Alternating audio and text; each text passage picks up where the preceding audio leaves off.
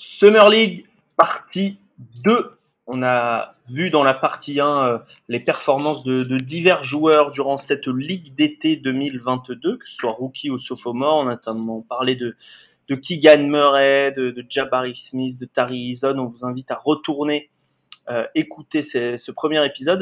L'épisode 2, on va continuer, puisqu'en fait, on a vu plein de matchs. Enfin, en l'occurrence, Ben et Hugues ont vu plusieurs matchs. Salut les gars. Salut à tous. On va essayer de voir qui sont les joueurs qu'on changeait ou alors qu'on essaye de changer dans cette Summer League. Quel est le travail des front office avec les prospects, qu'ils soient rookies ou sophomores? C'est la partie 2 du podcast Summer League. C'est parti.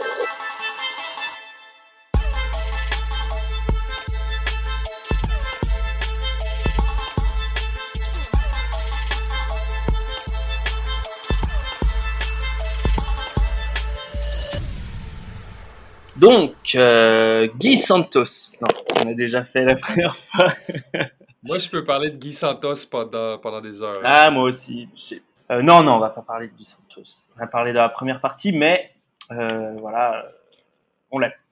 On parle des gagnants. On parle des gagnants de cette Summer League, qui sont les Trail Blazers de Portland. The Ring pour eux. La bague Summer League, le trophée de MVP, c'était pour Keegan Murray. Hugues, qu'est-ce que tu as aimé chez les Blazers en termes d'utilisation de joueurs, de développement de skills? On a vu une équipe, déjà il y avait pas mal de sophomores, donc c'était une des équipes un peu plus favorites, entre guillemets, pour ce que ça vaut dans Summer League, et il y a eu la blessure terrible de chez Don Sharp dès le départ au bout de 7 minutes, donc ça libérait beaucoup d'espace pour des joueurs. C'est ça, pas Mister Small Sample, quoi. Bah ouais, là effectivement on est sur du secret bien gardé, et du coup ça a permis à certains autres mecs de se mettre en avant, notamment la délivrance pour Keon Johnson, qui a pu récupérer le ballon après une première année compliquée aux Clippers. Et un deuxième joueur qui s'est vraiment beaucoup mis en avant, c'est Trail Blazers de LSU, qui avait fait 2 ans à LSU, qui l'an dernier se gratte une place au fur et à mesure et qui a été un peu au centre du dispositif. Donc ces deux joueurs-là ont particulièrement brillé pour les Blazers. Pour aller plus loin, qu'est-ce qui fait qu'il pourrait avoir des minutes l'année prochaine, sachant que Portland a des ambitions quand même de gagner des matchs? Keon Johnson, il a montré, contrairement à Tennessee, moi, je disais sur notre WhatsApp, j'ai pas retrouvé le joueur explosif, le joueur agressif, le slasher de Tennessee. Alors même si c'est un spacing particulier sous coach Barnes et un contexte spécifique, mais on a vu un joueur qui a développé beaucoup un tir à 3 points. Et ça va être vital pour lui pour pouvoir exister dans un spacing NBA. Le défenseur, pas de souci, mais voilà, il va falloir exister loin du ballon avec Damien Lillard, avec notre ami Fernie Simons, avec peut-être Jaden Sharp un jour, avec Jeremy Grant. Donc voilà, on a eu un mec qui a pu tirer un 3 points. Et pour Trail Blazers, on n'a pas utilisé le joueur comme un simple poseur d'écran, ce qu'il était l'an dernier. Mais on a exploité ses capacités à jouer poste bas sur un mismatch, genre du switch pick and roll 1-4 qu'on retrouve en NBA, et on a revu ce corps puissant, dominant, poste bas, capable de faire la différence, d'enrouler son vis-à-vis et de finir avec efficacité près du panier. Et donc juste le fait de remettre le joueur dans ses forces universitaires et de pas l'utiliser comme n'importe quel mec en NBA, parce que on fait tout ça en NBA, faire du pick and roll, et après derrière tu revois pas le ballon. Bah c'est bon pour le développement du joueur, et dans une équipe qui effectivement a des ambitions mais qui a beaucoup de jeunes, ça va peut-être permettre d'avoir ce mec-là qui sort du lot. Ça implique un stretch 5, de pouvoir jouer en tout cas un 5 qui rôde pas trop autour de la peinture. Ils en avaient un sur le terrain pendant la Summer League. Je voulais en venir ici, Ben, et c'est peut-être la grosse satisfaction côté rookie choisi au second tour cette année. Je parlais de Luka Garza. Ah non, je parlais de Jabari Walker, moi. Mais oui, il y avait Jabari Walker aussi sur le terrain. Jabari Walker qui a montré de très, très belles choses. Des belles choses qu'on avait vues à Colorado cette année, mais il m'a l'air d'un joueur qui est physiquement transformé. Il y a beaucoup de joueurs qui profitent du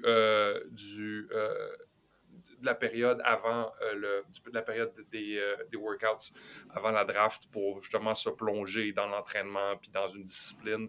Puis Jabari Walker a perdu du poids puis ça fait en sorte qu'il est beaucoup plus mobile. Puis ils l'ont utilisé. Je sais pas c'est qui utilise. Je sais pas c'est qui est l'entraîneur des intérieurs à Portland. Qu'il était l'entraîneur des intérieurs pour la Summer League, mais il a fait un boulot très impressionnant. Moi, j'ai eu des notes positives sur tous les intérieurs, dont Jabari Walker, qui est capable de bouger, qui est capable de prendre des tirs en mouvement et qui est capable d'aider en défense aussi, ce que j'ai vraiment beaucoup aimé, ce qu'on avait peut-être un peu moins vu à Colorado. En fait, on l'avait vu, mais il avait un peu le délit de... Le délit de concombre, comme on dit chez nous, c'est-à-dire qu'il avait une petite bedaine. Le délit de concombre. Ah oui, clairement. Il soufflait beaucoup sur le terrain. Il était lourd sur ses jambes. C'est ce qui m'a vraiment marqué en Summer League, c'est à quel point il était léger, il se déplaçait bien. Et pour un joueur qui a un skill set comme Jabari Walker, qui est très important, mais très simple, c'est important d'être capable de bien bouger puis de bien exécuter. Puis il a exécuté à merveille en Summer League. Mais en fait, il avait pris beaucoup de points entre l'année 1 et l'année 2, parce qu'en l'année 1 à Colorado, il sort du banc, 6e homme, avec une équipe assez expérimentée, et on voit des flashs défensifs hyper impressionnants. Moi, c'est Alan qui m'oriente dessus, comme souvent, il a des bons joueurs un peu cachés, etc. Il me dit, regarde Jabari Walker, c'est vraiment un potentiel défensif excitant qui peut être premier tour l'an prochain. Et cette année, il est dans une équipe un peu plus bordélique, moins expérimentée. Il prend énormément de poids, il fait n'importe quoi. Hein. Et on voit un mec trop gras et on disait plusieurs fois le problème de Jabari Walker, vraiment, sa seule limitation, c'est pas son jeu, c'est sa capacité à arrêter de bouffer des wings de poulet. Le lendemain de sa signature de contrat, il offre, je crois, il achète 200 ou 300 wings de poulet pour fêter ça. C'était un truc sponsorisé, non? Ah d'accord, ok, mais je l'ai vu avec des grosses baskets. Je crois que c'était un peu sponsorisé sur Insta, genre parce qu'il savait qui sponsorisait, tu vois, la marque de wings. Non mais, alors après c'est une leçon à retenir pour nous aussi, c'est-à-dire quand il y a un mec qui est un tout petit peu trop gras, tu peux quand même faire confiance à un staff NBA pour se dire lui on va l'affiner et du coup il faut essayer d'imaginer à quoi peut ressembler le joueur dans cette mobilité nouvelle que peut lui donner cette perte de poids. Mais d'où l'importance de parler aux joueurs, d'avoir une conversation avant dans le processus, savoir quel genre de joueur c'est, savoir si c'est un vecteur de chaos dans une équipe ou c'est juste quelqu'un qui souhaite avoir une certaine structure, avoir avoir des certains mentors pour être capable d'évoluer. Puis c'est ce qu'on a vu avec Jabari Walker. À mon avis, dans 3 ans, on va regarder ça puis on va se demander pourquoi Peyton Watson avait été choisi en première ronde puis pourquoi Jabari Walker en fin de deuxième. Là. Moi, j'ai été très impressionné par ce que j'ai vu. Jabari Walker, effectivement, pourrait être un style, d'autant que la rotation intérieure de Portland n'est pas non plus hyper riche. S'il peut gratter des minutes avec une blessure ici, un repos en back-to-back là, c'est pas un scénario improbable.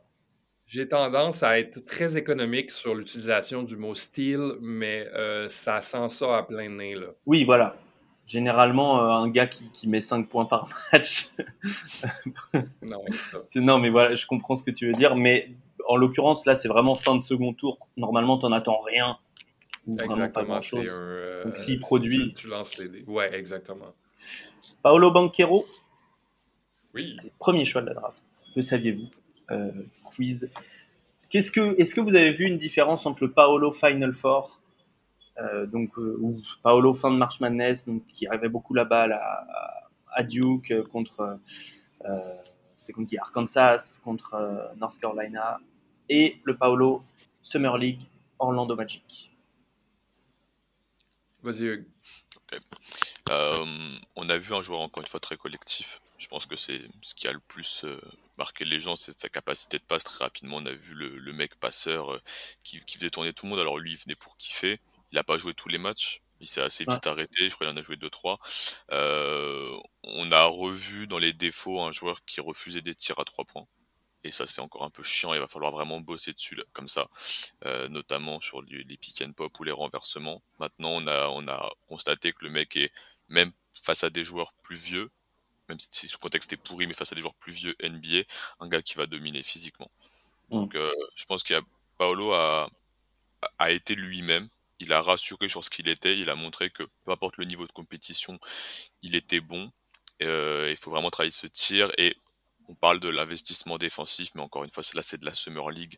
Donc je suis pas hyper choqué s'il fait pas la troisième rotation défensive pour se trouer, notamment s'il laisse tirer Neemias Queta à 3 points sur un tir décisif en lui disant bah tu sais pas shooter normalement, et voilà. C'est juste drôle, et c'est le contexte bon enfant qui fait kiffer l'été. Et c'était une belle fin de match. Et shoot-out à Neemias Queta qu'on n'a pas évoqué hier quand on parlait de Sacramento. Qui a fait une belle Summer League, là. Chouchou envergure de longue date. Là. Neemias Queta qui progresse d'année en année et qui continue. En fait, à chaque fois qu'on le voit, il a progressé. Donc, c'est quand même bon signe. Le Portugais, avec des prospects portugais qui arrivent dans les années à venir, peut-être qu'il y aura une vraie équipe du Portugal senior d'ici quelques années à surveiller. Je ne parle pas de Caleb Houstan. Je pense que Houstan, il a fait en gros, si son shoot rentre, il est bon, et si son shoot rentre pas, il est pas bon, quoi. Et le premier match, il a mis plus 6-3 points, et puis après, il a fait 2 sur 18. Et puis, voilà. Donc, Caleb, écoute, il a de quoi jouer en NBA, il va falloir juste être adroit, normalement, il peut l'être. Mais effectivement, il devrait avoir des shoots pas trop difficiles s'il arrive à gratter des minutes. Orlando, c'est pas une équipe avec 1000 shooters non plus. Le gros dossier de ce podcast, c'est OKC. Parce que ils avaient mis le rookie déjà. Et puis parce que Chet, Jalen Williams, Ousmane Dieng, que des noms dont on a envie de parler. On commence par Chet. Ben, est-ce que tu as aimé l'utilisation de Chet? Oui, j'ai aimé l'utilisation de Chet, qui était un peu à l'image de l'utilisation qu'OKC fait d'un peu tout le monde. Là, tout le monde bouge, tout le monde est dynamique. Chet, on lui a donné des responsabilités avec le ballon dès le départ. Il s'en est accordé vraiment très bien. Je crois qu'on a fait beaucoup de cas pour rien de sa confrontation avec Kenny Lofton Jr., la superstar de la Summer League, Kenny Lofton Jr., qu'on avait laissé seul en 1 contre 1 contre Chet au périmètre, et Lofton s'en est donné absolument à cœur joie à essayer de le défoncer. Chet, je crois que défensivement parlant, ça a été correct. Je pense qu'il va devoir s'affirmer un peu plus sur le terrain, spécialement qu'il va y avoir tous les extérieurs NBA qui vont essayer de lui défoncer la gueule, mais qui va devoir jouer un peu plus au périmètre. Mais je crois que justement, c'est pas un joueur qui va s'illustrer à 1 contre 1 défensivement. Mais non, moi, je trouve qu'il y a vraiment un bon...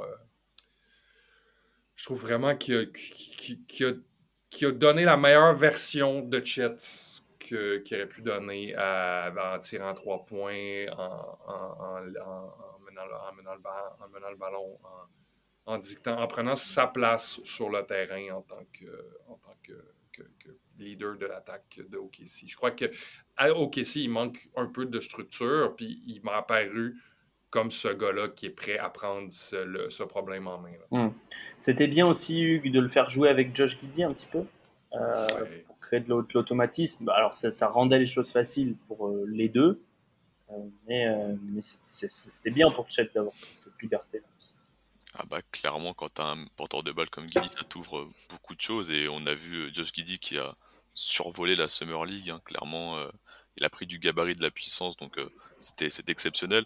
Toi, tu disais beaucoup qu'à Gonzaga, on n'avait pas tout vu de Chet Holmgren, qu'il avait plein de choses qu'il n'avait pas montrées parce qu'il y avait le dispositif. Et je pense que son premier match essaie de nous rappeler ça aussi. Il arrive, il prend des actions, effectivement, il va un peu de poste bas, il met des gros fadeaway, il prend des gros tirs là-dessus, des choses qu'il s'est permis de rappeler aux gens en disant je suis pas que un mec très fin qui va tirer à 3 points. Et j'ai pensé à toi direct, et c'est vrai que ça a fait kiffer. Et on a vu parfois trop facilement à Chet Holmgren qui effectivement faisait pick and pop, et j'ai aimé que de temps en temps on vienne lui rentrer dedans, on lui dit vas-y, va en bas, descends, mets un peu d'intensité, fais attention à tes écrans parce qu'il y en avait beaucoup qui étaient pas très bien posés alors qu'il sait déjà très bien le faire normalement. Et moi j'étais assez rassuré sur cette Summer League de Chet Holmgren parce que moi aussi. On a pu voir que OKC avait une idée avec lui, on a pu voir que ce qu'il allait lui donner beaucoup de choses et ses axes de progression et que le joueur il rentrait clairement là-dedans. Et effectivement, il a l'air d'avoir déjà une bonne ambiance avec les plus vieux, même s'ils ont que 20 ans, les plus vieux comme Josh Giddey, comme Shai qui sont venus le voir, etc. Donc j'ai trouvé ça bien pour Chet. Et puis il y a ce truc de, il a fait des stats à peu près qu'on attendait, il n'a pas été énorme mais il a été plutôt bon, il a fait des grosses stats en protection de cercle contre.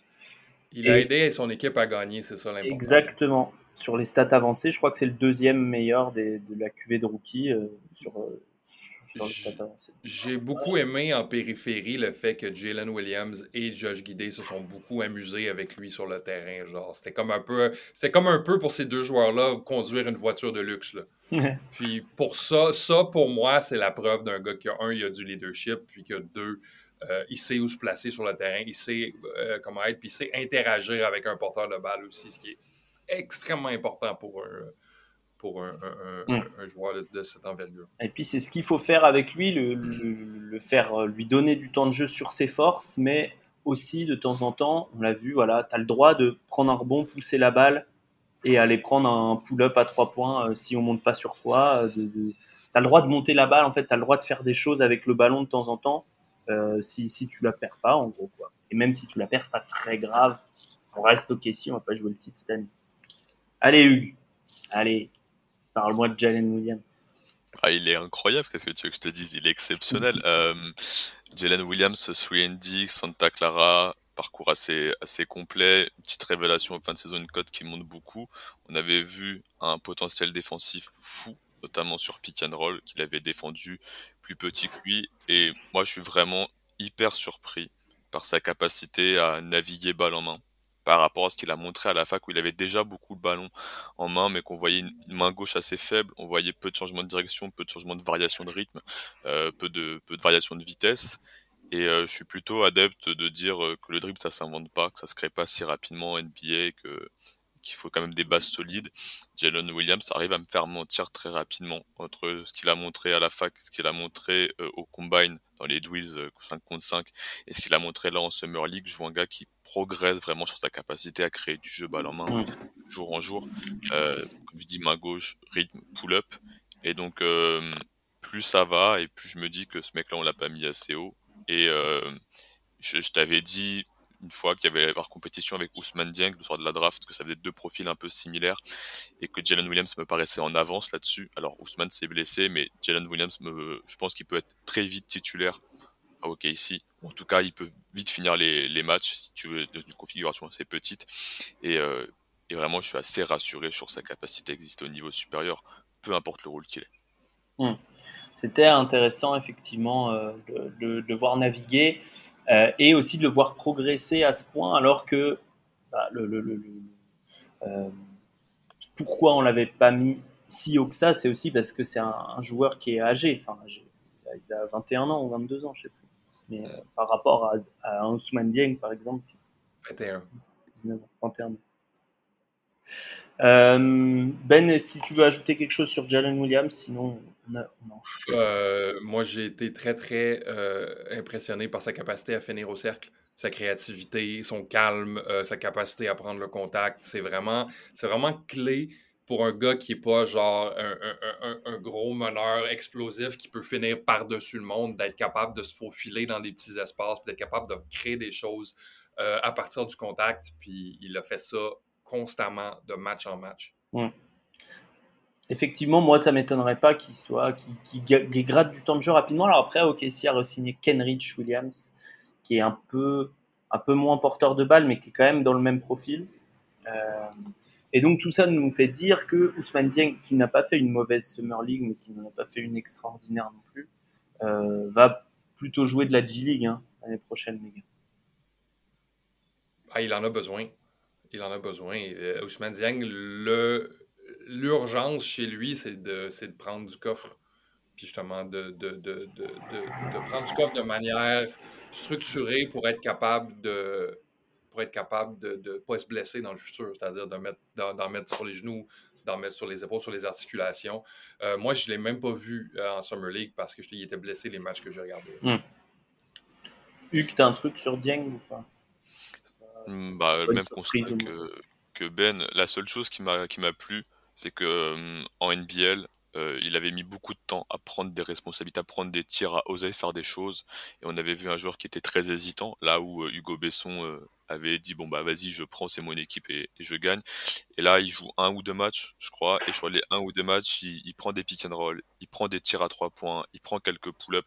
Donc j'ai vu un joueur un peu plus agressif et je me dis que ça, c'est indispensable pour lui dans la jungle OKC où tout le monde veut faire sa place et que tu as beaucoup de ball handlers et de talent, d'avoir cette capacité à dire ok, moi aussi je suis là, donc je vais croiser les doigts. Je trouve que cette histoire, c'est pas une romance qui m'inspire. Ousmane Dieng à OKC, mais s'il se donne les armes, c'est au moins il se laisse une chance, donc c'est cool. Effectivement, va falloir être fort pour exister au milieu de tous ces prospects qui ont tous du talent, du potentiel. Un joueur que vous avez cité a donné du fil à retordre à cette équipe d'OKC. Kenny Lofton Jr., j'en ai marre, mais il faut en parler parce que c'est vrai qu'il a été bon. C'est vrai, tout le monde, ça fait 2 ans à chaque fois, depuis le match contre la France au 19, ça n'arrête pas, quoi. Ça n'arrête pas. Le dieu suprême de 3 secondes dans la raclette, là. Ah, bah, c'est lui sur la couverture de la chronique 3 secondes dans la raclette. C'est mon Kenny Lofton qui a minci quand même pendant son année NCAA, qui est toujours gorginho, comme on dit ici, qui est un peu grassouillé, quoi, mais qui a fait son taf offensivement. Voilà, est-ce que vous pensez qu'il va jouer? Je sais pas, mais il a vraiment un skill set très précis. Puis c'est un joueur beaucoup plus gracieux qu'on pourrait laisser croire, c'est-à-dire qu'il est capable de finir au panier sur des gars beaucoup plus grands et beaucoup plus longs que lui.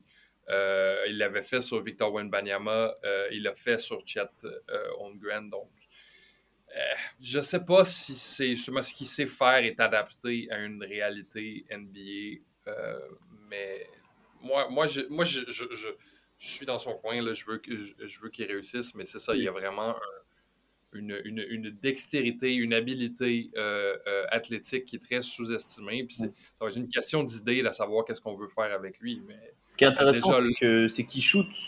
Il a montré beaucoup de touchés. Il a fait des... Bon, alors, il y en a qui sont rentrés, c'était des miracles, mais il a mis des step-back à 3 points. Non, mais c'est vrai, c'était ça qui était plus surprenant par rapport à son année NCAA où il n'était pas non plus hyper adroit et où il jouait plus près de cercle. Déjà là, Jaren Jackson est blessé aussi. Donc, il est blessé pour genre 8 mois ou quelque chose du genre. Il se fait opérer un pied, il me semble. Donc, il va peut-être avoir du temps de jeu. Est-ce qu'il est entoué présentement? Ouais, c'est ça. Ok, ouais, peut-être. Mais la question peut-être à se poser, c'est offensivement, d'accord. On voit, est-ce qu'il est... Il est anachronique et pourquoi des mecs comme Chet Holmgren ont eu des difficultés, c'est parce que avoir un gars qui fait 20 cm de moins que toi mais qui te boulie sur ton centre de gravité, c'est horrible. Enfin, c'est comme avoir ton petit neveu ou ton petit cousin qui te rentre dans les jambes. Ah ouais, c'est chiant à tenir et t'as pas l'habitude de. Maintenant, il défend qui pour l'instant? Kenny Lofton Jr. Pas grand monde. Il y a un placement qui est pas mal, mais il y a un manque quand même de protection de cercle, il y a un manque de switchabilité, et avoir un pivot backup offensif en NBA, c'est assez rare. Il y a peu d'équipes qui le font. La majorité, c'est quand même quand tu as un pivot offensif en premier système de jeu, tu rentres peut-être en poste 4. Ouais, mais dans ce cas-là, tu t'acceptes de souffrir défensivement, quoi. Il faut que tu compenses de l'autre côté. Maintenant, ils ont des mecs hyper intelligents, il y a un super coach, un super système de jeu, mais il y a des gens qui veulent passer avant. Il y a beaucoup de monde sur ces postes-là, Brandon Clark, Xavier Tillman, Santiago Damas, il joue un jour. Donc, belle Summer League, Santiago Damas. À Santiago Damas, il était clairement au-dessus du lot pendant cette Summer League. C'est pas un des joueurs dont on a beaucoup parlé, mais il finit à plus de 20 points par match, je crois. Puis sans trop forcer, quoi. Santiago Damas qu'on connaissait, qui était là, il shoot, Il a des super mains, il est intelligent, il prend des décisions rapides. Touché très, très soyeux au panier. Là. Ça rentre très facilement et c'est un joueur de transition aussi que c'est une force que je ne connaissais pas chez lui, exactement de sentir la transition, de donner des options à son meneur ou à la personne qui va faire la passe d'athlète. Il était tout le temps, la match que j'ai vu, il était tout le temps parti en transition à chaque occasion, mais il a récolté beaucoup de points comme ça. Ouais. Et intéressant aussi de noter que c'est pas un profil très... Alors, du coup, avec Lofton un peu plus, mais des intérieurs avec toucher, pas non plus le truc le plus répandu à Memphis, sans faire injure à Xavier Tillman et Brandon Clark, qui sont davantage des très bons défenseurs que des très bons attaquants. C'est contre Philadelphie, je crois, où est-ce que Xavier Tillman défendait Charles Bassey, et les deux gars se laissaient lancer à 3 points. Si vous voyez, ils reculaient d'un air dégoûté à chaque fois qu'ils se lançaient pour les 3 points. Les gars avaient un mépris pour le tir l'un de l'autre, c'était absolument hilarant. Là. Ils n'en ont pas rentré un, je crois, de la soirée. Là. C'est Memphis qui avait gagné le match, mais ils n'en ont pas mis un de la soirée. Là. Est-ce que vous avez des choses à dire sur l'utilisation ou la progression de Jake Laravia et David Roddy, qui sont les deux first round pick de Memphis? Jake Laravia a été casté dans le rôle de la biographie de Danilo Gallinari à Memphis, et dans les matchs que j'ai vus, il a extrêmement bien fait. Là. Bah, Danilo Gallinari qui défend, par contre, je crois. Oui, exactement, c'est ce que j'allais dire. Il est beaucoup plus léger sur ses jambes que Gallinari. Il est capable de se déplacer latéralement, mais on l'a mis dans des coins pour faire des tirs à 3 points. David Roddy aussi. David Roddy, là, je m'excuse les gars, mais c'est Jay Crowder avec une petite bédaine. Là. Il fait les trucs vraiment plates sur le terrain, les trucs vraiment nuls qu'aucun des joueurs aime faire, comme faire des box-out, garder des joueurs en dehors du lane. Il fait tous ces trucs-là, et à chaque fois qu'il est sur le terrain, son équipe, qu'il touche au ballon ou non, son équipe prend une montée, là, prend un allant de 10-12 points. Kennedy Chandler aussi, si je peux glisser un mot sur Kennedy Chandler, que j'ai beaucoup aimé. Il en a bien bavé physiquement parlant. Je l'ai même vu s'écrouler à 1 contre 1 sur une possession offensive, c'est-à-dire qu'il essayait de passer son gars puis il a explosé au contact. Mais il joue à l'intérieur de ses moyens. On voit que c'est un leader, on voit que c'est un gars qui est capable de bien placer ses gars sur le terrain. Et il a tiré son épingle du jeu offensivement et défensivement aussi dans les lignes de passe à chaque match que je l'ai vu. Je crois qu'il jouait 2 matchs en Summer League. Non, il en a joué plus, il a quasiment tout joué, mais il sortait du banc souvent. Mais non, le seul joueur drafté cette année que j'ai trouvé absolument catastrophique, c'est le bon Vince Williams. Et ben, ça donnera de l'eau au... Pourtant, il a fait des, comme d'habitude, ses stats, il a protégé le cercle, il a fait des steals, etc. Il fait des stocks. Vince Williams, je crée l'événement défensif. Je serais curieux de voir son box plus-minus pour la Summer League, parce que je suis pas mal sûr que c'est dans le négatif. Là. Il a perdu des ballons. C'était désorganisé comme jeu. Ça m'a rappelé, la dernière fois que j'ai été aussi horrifié en regardant un joueur, c'est quand les Bucks avaient drafté Joe Alexander, je crois, 8e. En Summer League. C'était un gars de Virginia, je pense. C'est vieux, hein, Joe Alexander. Ah oui, c'est 2008. Tu l'as pas vu jouer, ça veut dire. Hein. Parce que tu me verrais tenter un lay-up, tu serais bien plus horrifié que devant Joe Alexander. Ça. Comment t'as dit? J'ai dit, si tu me voyais tenter un lay-up, tu serais bien plus horrifié. Ah oui, non, c'est clair, mais tu sais, le gars, il était drafté 8e, puis tu le vois jouer en Summer League, tu te rends compte qu'il n'est pas au niveau du tout. Là. J'avais un peu ce même feeling-là avec Vince Williams. J'étais comme, ce gars-là, sa place, c'est peut-être pas en NBA. Là. S'il n'est pas capable de gérer une possession sans perdre le ballon en Summer League, ça va être très... À 22 ans. À 22 ans, ça va être très, très difficile pour lui d'avoir un... Et peut-être qu'on a trouvé le gars que Kenny Lofton peut garder à l'entraînement, tu vois. C'est clair. Kenny Lofton, 12 steals par session d'entraînement, là. Non, on est méchant avec Kenny, on lui souhaite de réussir, évidemment. Hugues, t'as des choses à ajouter sur les Grizzlies ou pas? Non, du tout. Mais je trouve que ça fait un très très bon résumé, donc je vais pas dire de bêtises en plus. Une équipe très très agréable à regarder en Summer League comme en NBA. Eh ouais, ça bosse bien. Hein. Moi, j'ai beaucoup aimé aussi, vous savez que Jake Laravia est un de mes chouchous. Et j'ai bien aimé son utilisation, il avait pas beaucoup de shoots, mais il s'en accommode bien parce qu'il s'en fout. Et je les ai mis tous. Genre, je pense que les matchs que j'ai regardés, il y avait 75% à 3 points, des trucs comme ça. Là. Ils ont un peu assuré le départ de Kyle Anderson. Je pense que Xavier Williams va prendre un plus gros rôle, mais que Jake Laravia, c'est une draft qui va aller pour remplacer notre ami Anderson. C'est un bon point.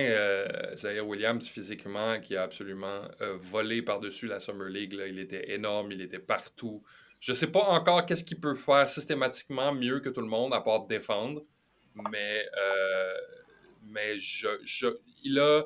il a la base assez solide pour développer au moins un skill NBA qui va être sa carte de visite.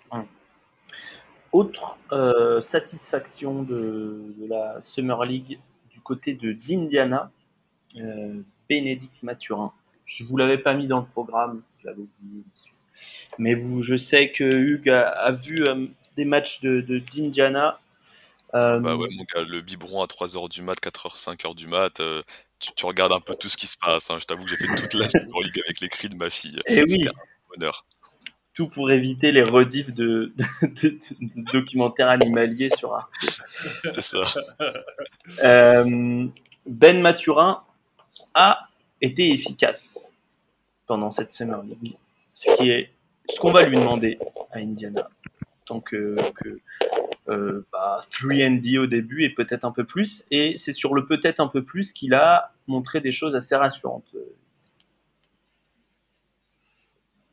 Bah, de base, tu sais que moi j'étais pas un grand fan de Bénédicte Mathurin à cause de l'image que le joueur avait de lui-même. J'avais peur qu'il se voit trop beau balle en main, et j'aime le fait qu'Indiana ait réussi à le convaincre tout de suite, de dire tu vas être un excellent joueur loin du ballon et tu vas juste tout exploser lorsqu'on te le filera balle en main. Il a vraiment été hyper appliqué là-dessus, il n'a pas forcé, il n'a pas perdu trop de ballons comme je pouvais le voir, il n'a pas essayé de faire de pick and roll en tant que passeur, etc. Il a compris que ce n'était pas son basket. Je l'ai trouvé bien plus agressif au panier.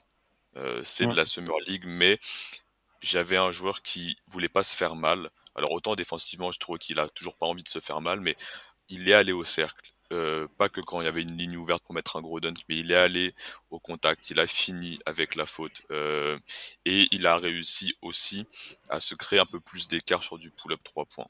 Et ça va être hyper décisif pour lui parce qu'il va être au départ ciblé comme un joueur de course, loin du ballon, et s'il peut poser le dribble, créer un écart, step back, tourner autour des hand-offs, etc. Ça va vraiment le rendre encore plus efficace et je suis vraiment hyper content du mariage qui est en train de se faire entre le projet Pacers, l'image qu'ils ont de Ben Mathurin et ce que le joueur fait. C'est vraiment un début très très très prometteur.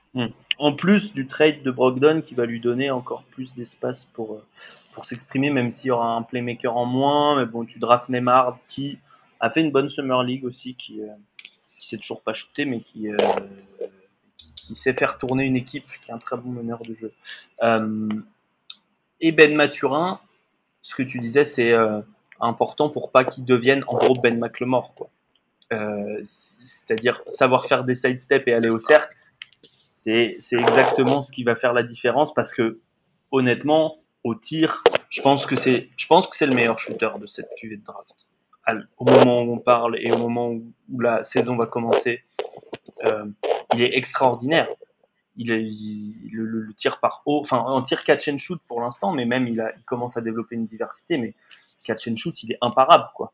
C'est-à-dire que tu as cette sensation de quand le ballon arrive vers lui et que tu le vois planter ses appuis, tu te dis c'est dedans. Parce que c'est toujours le même shoot, parce que c'est donc il y a quand même ce truc assez rare de confiance dans le tir. Autre chose dont on voulait parler aujourd'hui, New Orleans.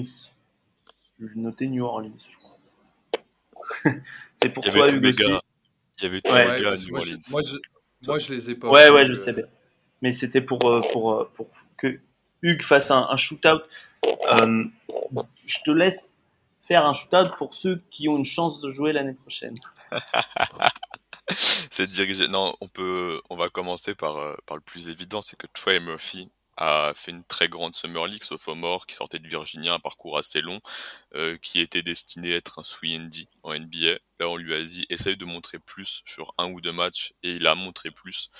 Il a montré de la création du tir, il a montré de l'agressivité au cercle, il a trash talk. Du coup, il a pas du tout défendu, parce que Brandon Ingram lui a rappelé en disant, c'est bien, t'as mis 25 points, mais t'as pas du tout défendu. La seule chose, c'est que je pense que c'est pas réaliste pour lui en NBA, parce que t'auras déjà beaucoup de ball handlers, donc c'est bien d'avoir montrer ce que tu pouvais faire, mais il le fera pas au niveau supérieur. Après ça, effectivement, il y avait mon gars, Jalen Williams, qui, je pense, doit être détestable, vu que son coach en Summer League lui donne pas le ballon. Donc si t'as pas le ballon en Summer League, alors que c'est ta seule qualité, c'est que vraiment tu dois être un trou du cul.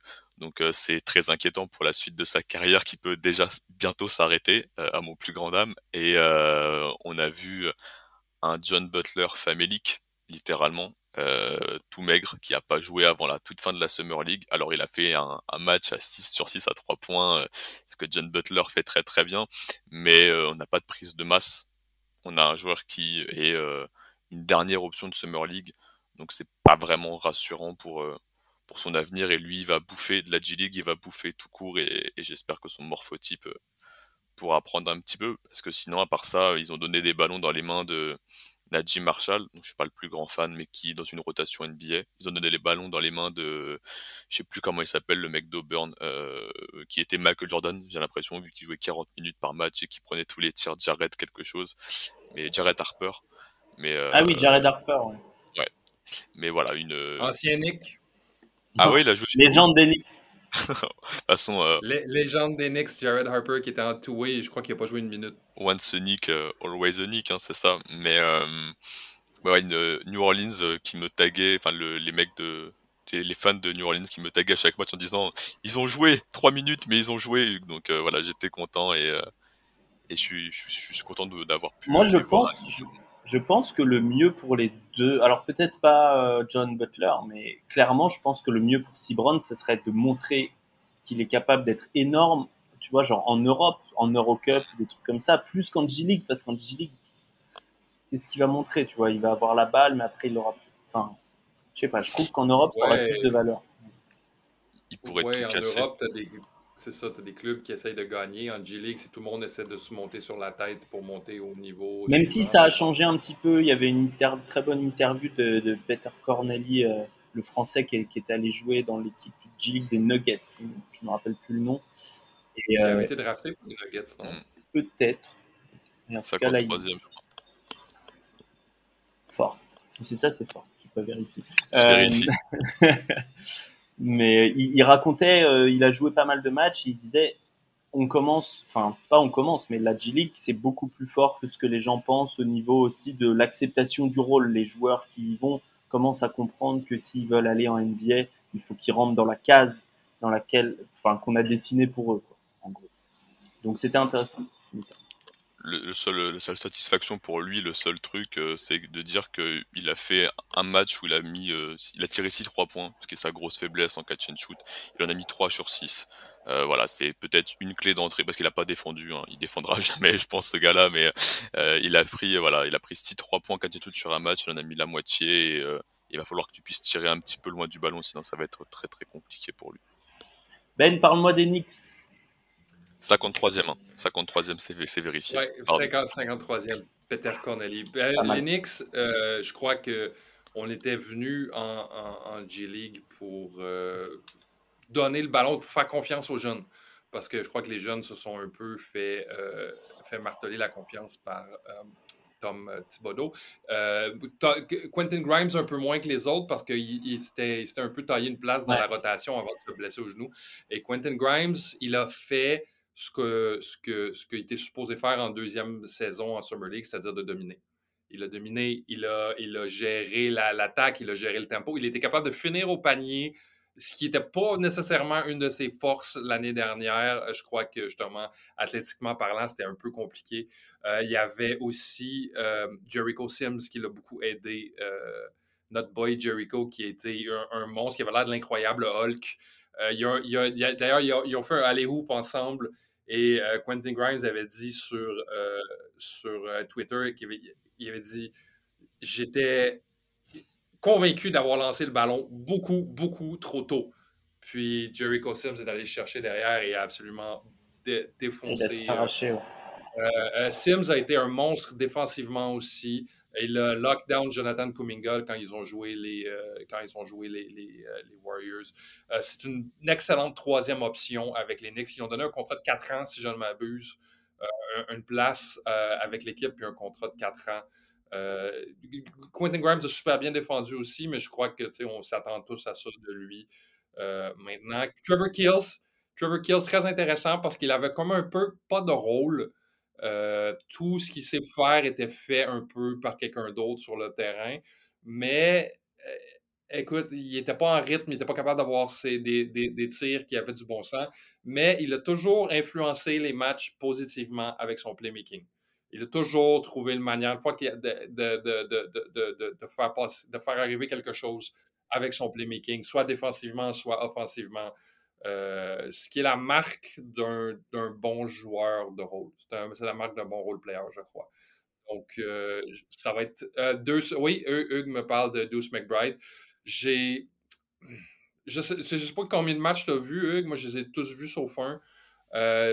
C'était bien, mais c'était pas... c'était bien, mais c'était pas aussi convaincant que ça aurait peut-être dû être. Deuce McBride, moi, j'ai trouvé qu'il s'acquittait bien des tâches de meneur, mais qu'il n'a pas montré exactement ni physiquement ni intellectuellement qu'il était capable de planer au-dessus de la Summer League. C'était pas une mauvaise Summer League, c'était pas nécessairement... Oui, il plafonne. Je sais pas, peut-être. Donc, tu sais, l'échantillon est un peu court. Ouais. Mais c'est un excellent joueur défensif, c'est un excellent joueur d'énergie. Il couvre toujours tout le monde à 94 pieds, ce qui est vraiment très emmerdant quand tu joues au basket. Très un gars qui couvre 14 pieds du panier. Mais ouais, non, j'ai pas été convaincu. J'ai pas été emporté par le talent de Miles McBride. Je trouvais que physiquement parlant, c'était difficile des fois. Ben. Est-ce qu'il y a une différence fondamentale entre Mitchell Robinson et Jericho Sims? La longueur. Mitchell Robinson est extrêmement long.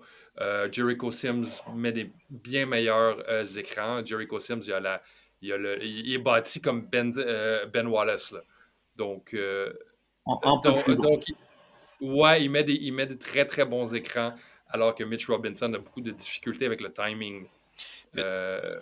oui. Mais tu sais, je pense qu'il y a un écart entre les deux, c'est qu'il y a un mec qui a fait 4 ans NCAA, même si c'est un coach pourri, en tant que backup des grosses stars NCAA. Jericho Sims, il était dans l'ombre de Mo Bamba, de Miles Turner, de Jackson Hayes, alors que finalement, peut-être le pivot, même son année où il est drafté, il y a Greg Brown devant, il y a Kai Jones, et finalement, le meilleur des trois, c'est Jericho Sims pour le moment. Et Mitch Robinson, il n'a pas eu ça, donc il y a un vrai... une vraie formation académique, et tu sais que le mec, il est prêt quoi, à jouer, et que tu kiffes. Mais je veux dire, tout ce que Ben a dit, on le voyait déjà à Texas. Jericho Sims, c'est un des pivots que j'ai vu jouer qui descend le plus bas sur ses appuis pour aller ensuite glisser avec les arrières, etc. Extraordinaire de mobilité, d'explosivité. Ah oui, puis c'est ça. Puis il fait ce qu'il fait, c'est super simple, mais il le fait super bien. Ça a été l'année dernière en NBA pour Jericho Sims un travail d'adaptation qui a été aidé par des blessures, en partie à Taj Gibson, qui n'a pas été re-signé cette année pour laisser de la place à Jericho Sims dans l'alignement.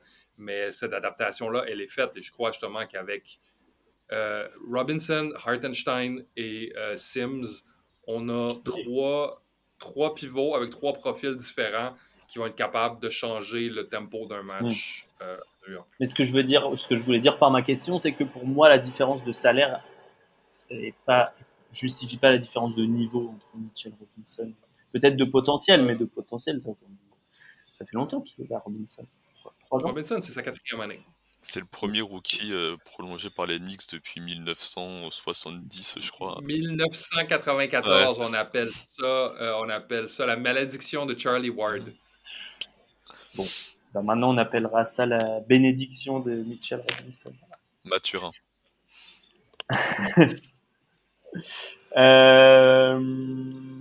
Qui nous manque dans le programme? Il nous manque... Charlotte. Je sais. Charlotte. On n'avait pas parlé. Oh non, mais je vais en parler à la fin, c'est bon. Ouais, Charlotte.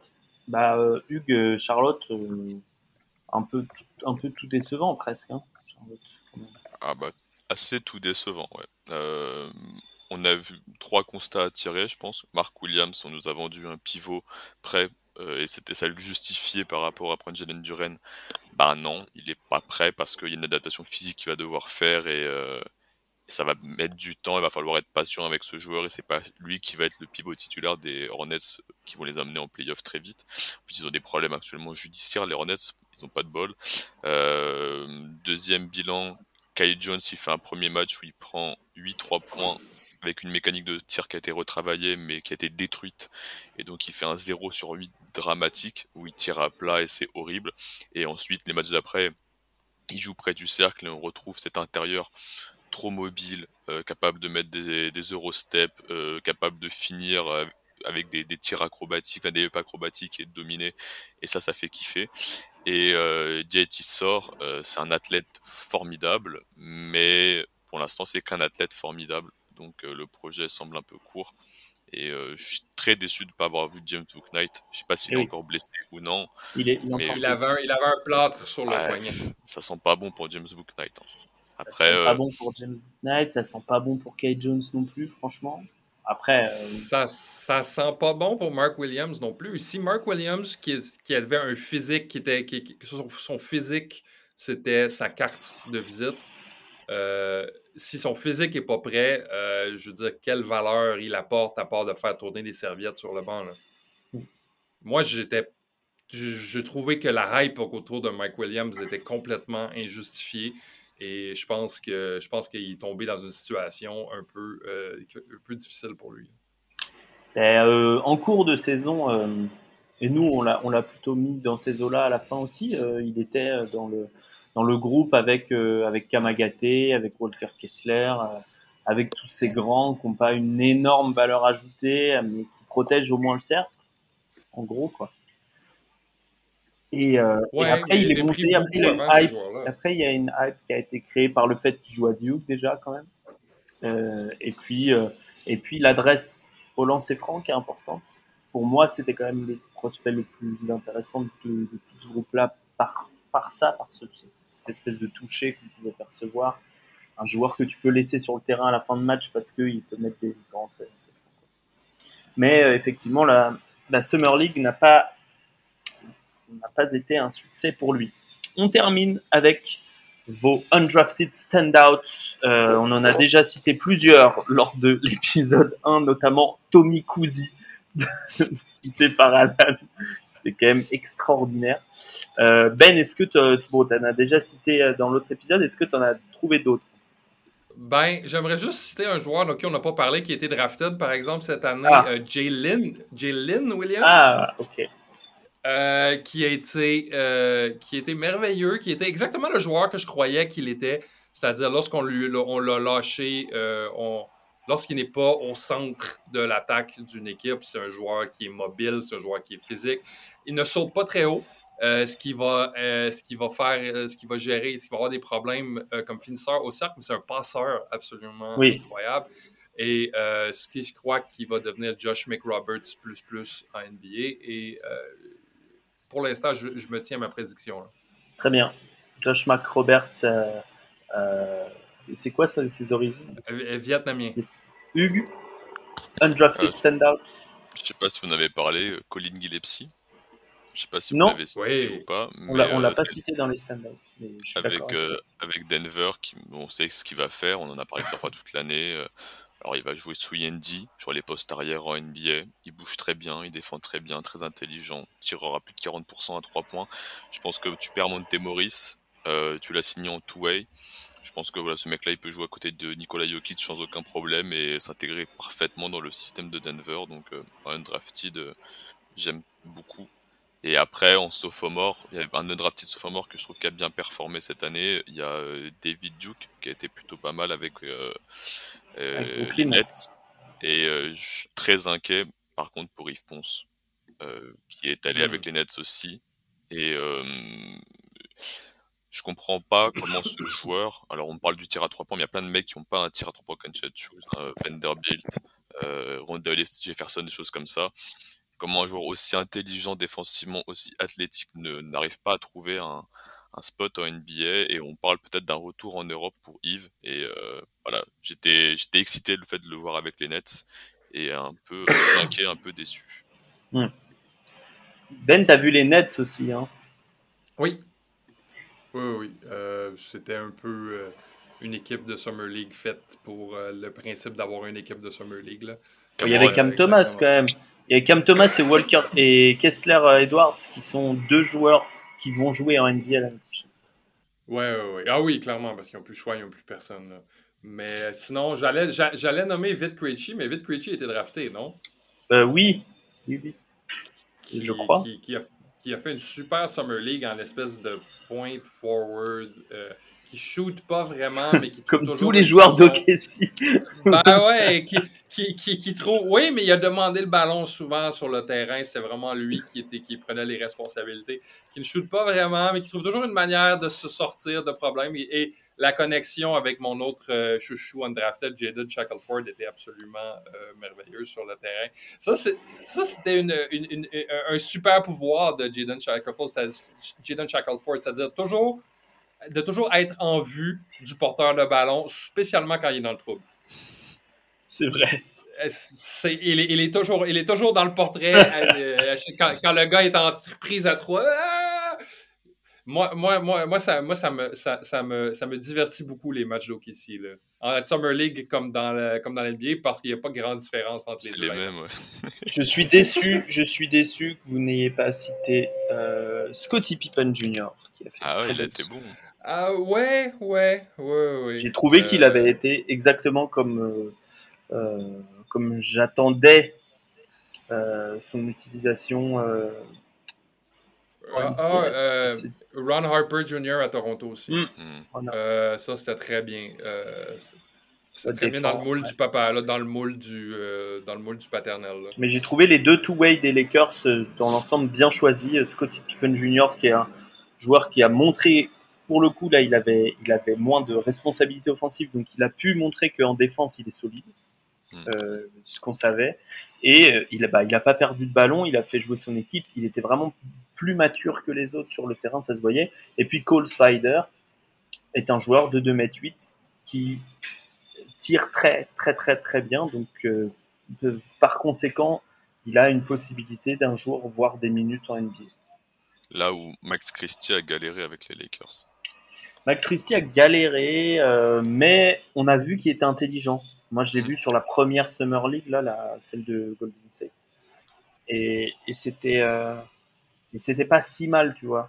C'est sûr qu'à côté en face d'un Keon Johnson, c'est difficile de faire la comparaison, tu vois. Mais il a 3 ans de moins. Mais il est long. Enfin, physiquement, il était pas à la rue quand même. Max Christie, il faut qu'il rentre ses shoots, pareil, pour avoir du temps de jeu à un moment donné. Mais défensivement, j'y crois, moi. Et vous connaissiez le Ferrari de Sacramento ? C'était exceptionnel, ce mec-là. Ouais. Frankie Ferrari, non, je pense. Je sais plus comment il s'appelait, mais Ferrari, son nom de famille. Mais je crois que c'était Frankie Ferrari, je rigole pas. C'est possible. Et qui prenait des tirs à 3 points du milieu de terrain, et je voyais les fans des Kings sur Twitter en mode « Mais arrête !» Et après « Oh, le génie !»« Mais arrête !»« Mais oh, le génie !» Enfin, vraiment, c'était incroyable. Je connaissais pas ce joueur et ça m'a régalé. Ouais, journée. Le nom. Ouais, exactement. Frankie Ferrari qui s'appelle, qui est. Déjà, c'est un super nom, hein, Frankie Ferrari. Qui est un 95, mais il jouait de où? Ah ouais, on a le même âge, je crois. Ah ouais, il jouait à Zaragoza, en Espagne. Ah, bah, c'est pas mal, Zaragoza. Il a 26 ans, il est incroyable. Ah oui, il a joué pour les Warriors de Santa Cruz aussi. Ah oui, non, c'est un bon flingueur sans armes, comme on les aime. Absolument. C'est le sang de la Summer League, les flingueurs sans armes. Une remarque avant qu'on se quitte, messieurs, une envie, un mot à faire passer. Ça fut très, très agréable encore pour toutes les bonnes et les mauvaises raisons cette année. Là. Absolument. On retournera devant nos écrans pour la Summer League 2023. On le vous le promet. Peut-être qu'on y sera en personne, qui sait. Là. On espère. Hein. On peut jouer. Parce que même Frankie Ferrari, je pense qu'il me crosse tous les jours. Hein. tu vas prendre les rebonds à l'échauffement. Je vais servir de ballon, hein. C'est sûr. Allez, prenez soin de vous tout le monde et on vous retrouve bientôt pour des podcasts sur les championnats FIBA jeunes, puisqu'il y en a plein. On a eu le U17, on va avoir les U18, on a eu, les U20 ont été éliminés, mais voilà. On a plein de choses à dire sur les jeunes français et internationaux. Il y a du beau monde, généralement, dans ces compétitions, des beaux prospects. Bisous à tous, ciao!